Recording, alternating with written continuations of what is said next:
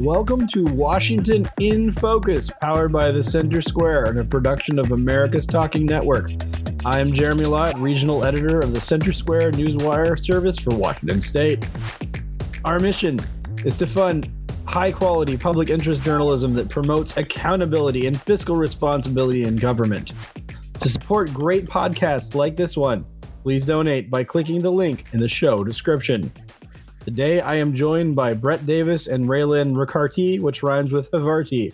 Spencer Polly is off today. I, I want to begin this podcast by talking about serendipity in journalism. I'm going to read you three headlines. They are our most th- recent three headlines. They are Dispute Would student loan forgiveness help Washingtonians? Spokane County Sheriff invites state officials to open their own homes to the homeless. And Washington ranked number four state in nation for rent hikes.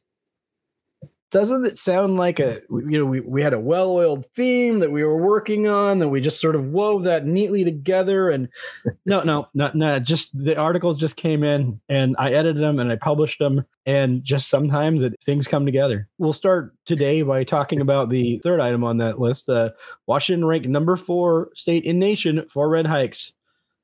Brett Davis, is rent too damn high? It is too damn high. Uh, Help Advisor, they looked at U.S. Uh, Census survey data of 61 million Americans about their uh, rental status and found that about 17.5% uh, of tenants saw their rent increase by at least $250 over the last year, which is, you know, about 283,000 Washington residents who experienced that rent hike. yeah. So that, if it's a $250 rent hike, that's what, three $3,000 extra per year, I think? Something like that. Uh, yeah. The, so the report also said that about half, 47% of Washington renters are paying at least $1,500 per month, which is also the fourth highest in the nation. So go Washington. We're number four. We're number four. We're just out of medal contention. There you go. Yeah. Um, what's what's driving this? Why why is it why is rent so damn high here? So we talked to the, the I talked to the study author, and he basically said it was two things: uh, underproduced new housing, and we have a, a, rental vacancy rate that's been consistently lower than the national average for the last decade. Yeah, when you have a tight market for anything, then people will will bid that whatever that is up. So when you have a tight rental, when you have a tight labor market, for instance, um, that's that's when you see a lot of uh, raises for employees because employers are bidding for them. And when, you have a tight rental market, same difference. Right. So I think the study just confirmed what a lot of people already knew. yeah. Um, okay. Well, let's look at another study. Washington expected a revenue up $43 million over two years, but forecast for next budget down. Right. So that uh, $43 million, that's uh, money in excess of uh, what's coming in since the June forecast. Uh, it's just raining money in this. It is raining money, and it's actually up 1.5 billion dollars since the February forecast. So you know the money is still coming in. It's slowed down a bit, but it's you know still coming in higher. These, these numbers are actually so high that it's hard for me to wrap my head around them. You know, like it is. So wow. the revenue for the the current budget cycle, which will end in the middle of uh, next year, is 63.2 billion dollars that's definitely a lot of money. But if you go back and look at past budgets, you can see how high that really is. Like if you go back and look at the 2007 2009 budget, that was 30.3 billion dollars. So the state's bringing in more than twice the money from then. So I don't yeah. think we have a revenue problem. You're spending not only that but more. Well, yeah, I mean, they, the uh, the legislature has been very quick to spend a lot of the money that is projected to come in. Is that accurate? That is accurate. Uh, and so the revenue for the next two year budget cycle, that would be 2023 to 2025, is expected to be $65.5 billion, which is down slightly from the $66 billion they projected in June. So. Yeah, it's down, it's down like half a billion dollars, right? right? You know, like they're they're actually saying, yeah, this is actually going to be considerably less.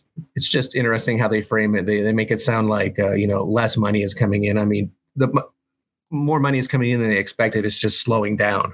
yeah. So, um, okay, cool. Uh, let's talk about another little uh, uh, hornet's nest you kicked. Uh, Republicans balk at prospect of Governor Inslee running for a fourth term. Now we're not we're not saying Inslee is running for a fourth term, but he's still. we're raising, not saying he's right. not running for a fourth term. He's, he's, wink, right. wink, wink. right. But he's still raising campaign cash and he, you know, he shows no sign of, you know, winding that down. So, you know, some people were thinking, is he running again for a fourth term? Uh, he hasn't announced anything like that, but still raising a lot of money. So, like you said, we we reached out to some uh, Republicans to see what they had to say about it, and as you can imagine, uh, they're none too pleased at the prospect.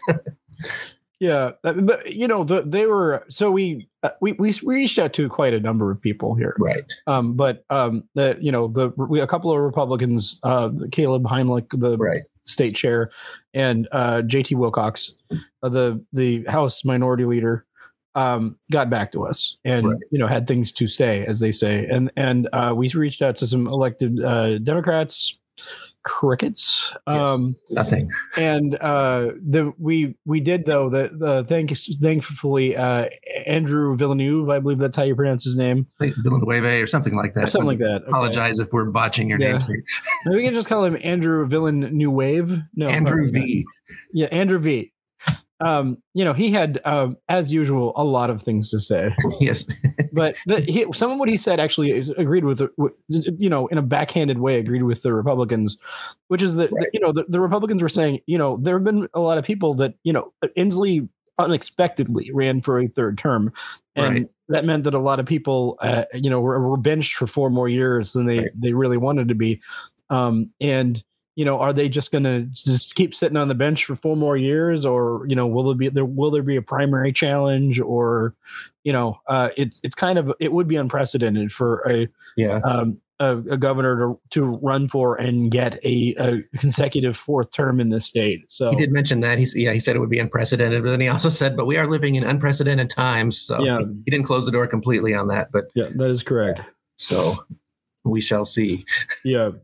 Um, the other thing is just you know uh, it, it doesn't matter who it is. Like voters get tired a little bit. The, the longer someone stays in office, the the more uh, you know enemies they make. The the more even their own supporters get a little sick of them, and you know at, at some point you know um, it, it gets harder to hold on. Um, Right. So you want to see uh, an injection of new blood, so to speak. you know, so you know, if if you had Inslee versus a a competent Republican um, opponent in it going for a fourth term, you know, it, it it might slightly tilt the the playing field a little bit more in, in the Republicans' favor. Though this is Washington State, Right. so um, okay, uh, we're going we're going to Eastern Washington. So we talked a little bit about how the one of the stories we mentioned was Spokane County Sheriff invites state officials to open their own homes to the homeless. Another story is, um, uh, yeah, of course. Now I can't find it. Um, that uh, state rebukes Spokane's demands for help with Camp Hope. Wh- What is going on with this camp, RaeLynn? Well, the camp started last December. A group of um, people were protesting the lack of affordable housing, the lack of shelters in Spokane, and you know the city. They were outside City Hall, and the city was going to clean them up, clean up that area. So ask them to move. So they moved on to this Washington Department of Transportation land. Now there's over 650 people there. It's the biggest homeless camp on public right of way in the state. So And- what, what was the, so this is this is Department of Transportation land, right? The mm-hmm. that what, what what was it being used for? It was just sitting there. It was just there. It was just right away, you know, by the freeway. Okay. So just you know area. Stuff, stuff know. that was attached to the freeway that they never bothered to parcel out to somebody else. yeah. Okay. So the the city's been trying to figure out how to handle this because crime has gone up in the area, and they're having a lot of crime within the camp. They're having rapes, and they had a guy branded with a piece of rebar, apparently over a failed drug deal. so somebody got branded, like just you know. Wow. So so it's been a it's been kind of a nightmare for the businesses and yeah. And so the city's been trying to figure out how to deal with it. So they finally told the Department of Transportation, you know, like get everybody off that camp by out of that camp by mid October and pay us three hundred fifty thousand dollars for the cost we've had for cleaning up garbage and law And- enforcement.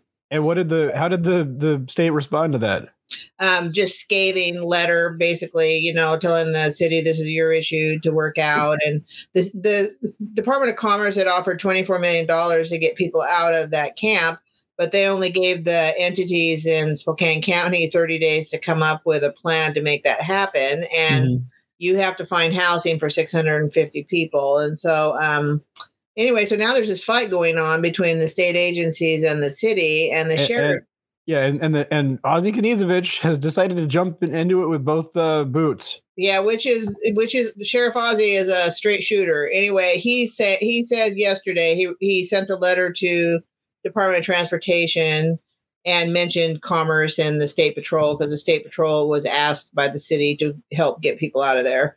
And he's saying, I'm clearing that camp anyway, and I'm going to do an audit to see how public funds are being spent on these homeless camps. And so he took on the agencies, you know, in a really sharp letter. And he has a press conference coming up today, Yeah, which I guess he'll be talking about his plans to move people out of the camp. And saying he's- he has he- constitutional authority to do so. yeah. I was gonna say he's he's claiming, you know, mm-hmm. the, the by the power of the, the state of Washington, I am doing this. Because it's a public safety issue and he is you know authorized he said by the constitution and by rcw to take care of a public safety issue Okay. Well, that'll be a, an interesting thing to develop. I, I am I'm just mentally. I know some of the um, city councilors y- in Spokane, uh, not personally, but I know of them, and I, I'm just some. I'm viewing some like my my mind is is just projecting forward and just saying like which heads are going to explode on live television. I don't know. We'll see. yeah that will be very interesting because they're very empathetic about the homeless and one of the city councilors came out with a very strong message too and he's like whatever the sheriff needs i'll help him Yeah. you know because he's saying we're, we're acting like this is a temporary problem but it is a permanent problem and we need to deal with it differently Yeah, and so Ozzie, as as far as I understand it, he's saying, you know, a, I'm going to clear this out. B, I'm putting these people on buses. Yes, he did say that and sending them back to places they have support. And, you know, it should be noted that when he told the state agencies, you can take these people home and they can live with you, he's saying because that's what you've done to this whole neighborhood. You forced them to take all these homeless people, you know, into their, into where they live. Okay. Anyway, so yeah, that's a pretty big fight. And, and so stay tuned on that one because um, I don't know what's going to happen today. That'll be interesting. I foresee, uh, let's see, threats and lawsuits and general mayhem. attempt to put an injunction on him for sure, I think, and Sure, maybe yeah. protests, you know. Oh, definitely protests. Spokane Yeah. Civil War. it all started in Spokane. All right. Um, okay. Okay. Well, there's there, but there, that's not the only rather large controversy in Eastern Washington. Uh, we also have uh, Washington Wildlife Agency revisits pause on lethal wolf removal following new attacks, and an update on that. So what what's going on there? So they had they had a hunt for a Smackout wolf pack member and it went bad. They killed a wolf pup instead of an adult and they killed they think the wolf is from the dirty shirt pack, which I have no idea how these packs are named. I And thought, I thought this was I w- thought one was from the Sharks and the other was the Jets. well, maybe. You me know, too, Jeremy. I was going to make a gang joke too. Yeah. anyway, so they so they killed the wrong wolf, and so they suspended their lethal operations. Meanwhile, another pack, the Leadpoint pack, reached the threshold. They they killed three, injured two in a month period, and that triggers a wolf hunt. You know, and the ranchers were speculating that um, the agency had had shut had made the mistake on this pup to be able to suspend its operations because there's a lot of ideologues that don't you know, want wolves hunted. But the director sort of answered that by um, today he authorized the hunt for Okay. two, up to two members of the Leadpoint Pack, which work um, northern Stevens County and Pend Oreille County. Okay. So we're back on the hunt for the wolves then. Mm-hmm. All right. Cool. you know, just if it is, it, then it'll it'll go to one, another pack. It's just kind of an ongoing. You know, they take out a wolf or two. Sometimes the pack, but the pack always seems to resurface. Yeah, you actually there was a study that looked at this in a far previous piece that said, you know, actually, if you take out one or two members of a pack, it can kind of unsettle things and create general mayhem, and you actually you you can reduce you know predation by taking out members of a wolf pack, but a lot of times you have to pare down a lot further than just one or two members. You have to do more like, you know, what is it, a third of the pack or something? Well, they've taken out packs, but then a few years later they're back, and so you know they don't. I don't think they know exact numbers that are in those packs. You know, they live out in the woods, and Yeah. you know they're kind of secretive. But um, so the the pack kind of reappears after a few years, meaning that you know there was still some wolves around. Yeah.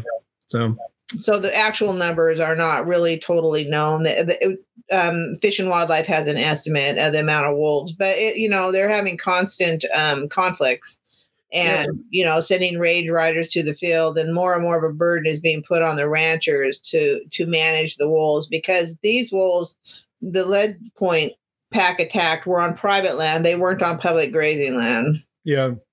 Yeah, so you know, I think one of the reasons that the uh, or one of the the fears here, uh, and one of the reasons that that they may have re- reauthorized uh, a new new lethal attack is that you know the the there is a uh, saying that farmers and ranchers have, which is shoot, shovel, and shut up, right? Um, and and my sense is that th- as and and you've talked to some of these people, um, you know th- they're so fed up at this point with all that they have to do to comply with this you know uh, to deal with predators that that effectively the state you know d- didn't directly release but has has uh, you know sheltered and said you can't touch these guys unless you do all the right things. Um you know i i i wonder if you know they just they're worried about basically vigilante action if they don't authorize uh the removal of some wolves Well, you know, they are having that. They had some wolves poisoned in Oregon, and they had those four wolves they found in Stevens County that were dead, and they never did release the results, but they suspected they could be poisoned. And so I think that, you know, I think you can push people. It, that's why it's important that the management plan is fair and fairly administered because, you know, they all came to the table to find a compromise, quote unquote. Anyway, Yeah. um, these people's livelihoods are affected. One of the ranchers I interviewed is loses 70 cows a year to wolf attacks, and that's a significant chunk of change. And if you're a smaller rancher, it's enough to send you out of business. Yeah, I mean, what is that? What what is a? How much is would one of those go for? Well, a cow is they told me this week, you know, between 2000 and 3000. Okay, You know, so a steer is a little bit less, you know. yeah, times seventy, but then there, there's also the additional thing of if they take out uh, some of the females, it, it it cuts down on the ability to to breed them, right? Yeah, they So- become infertile with stress or they lose their baby too. Yeah, or they lose weight. And in that business, weight is how you make your money. yeah.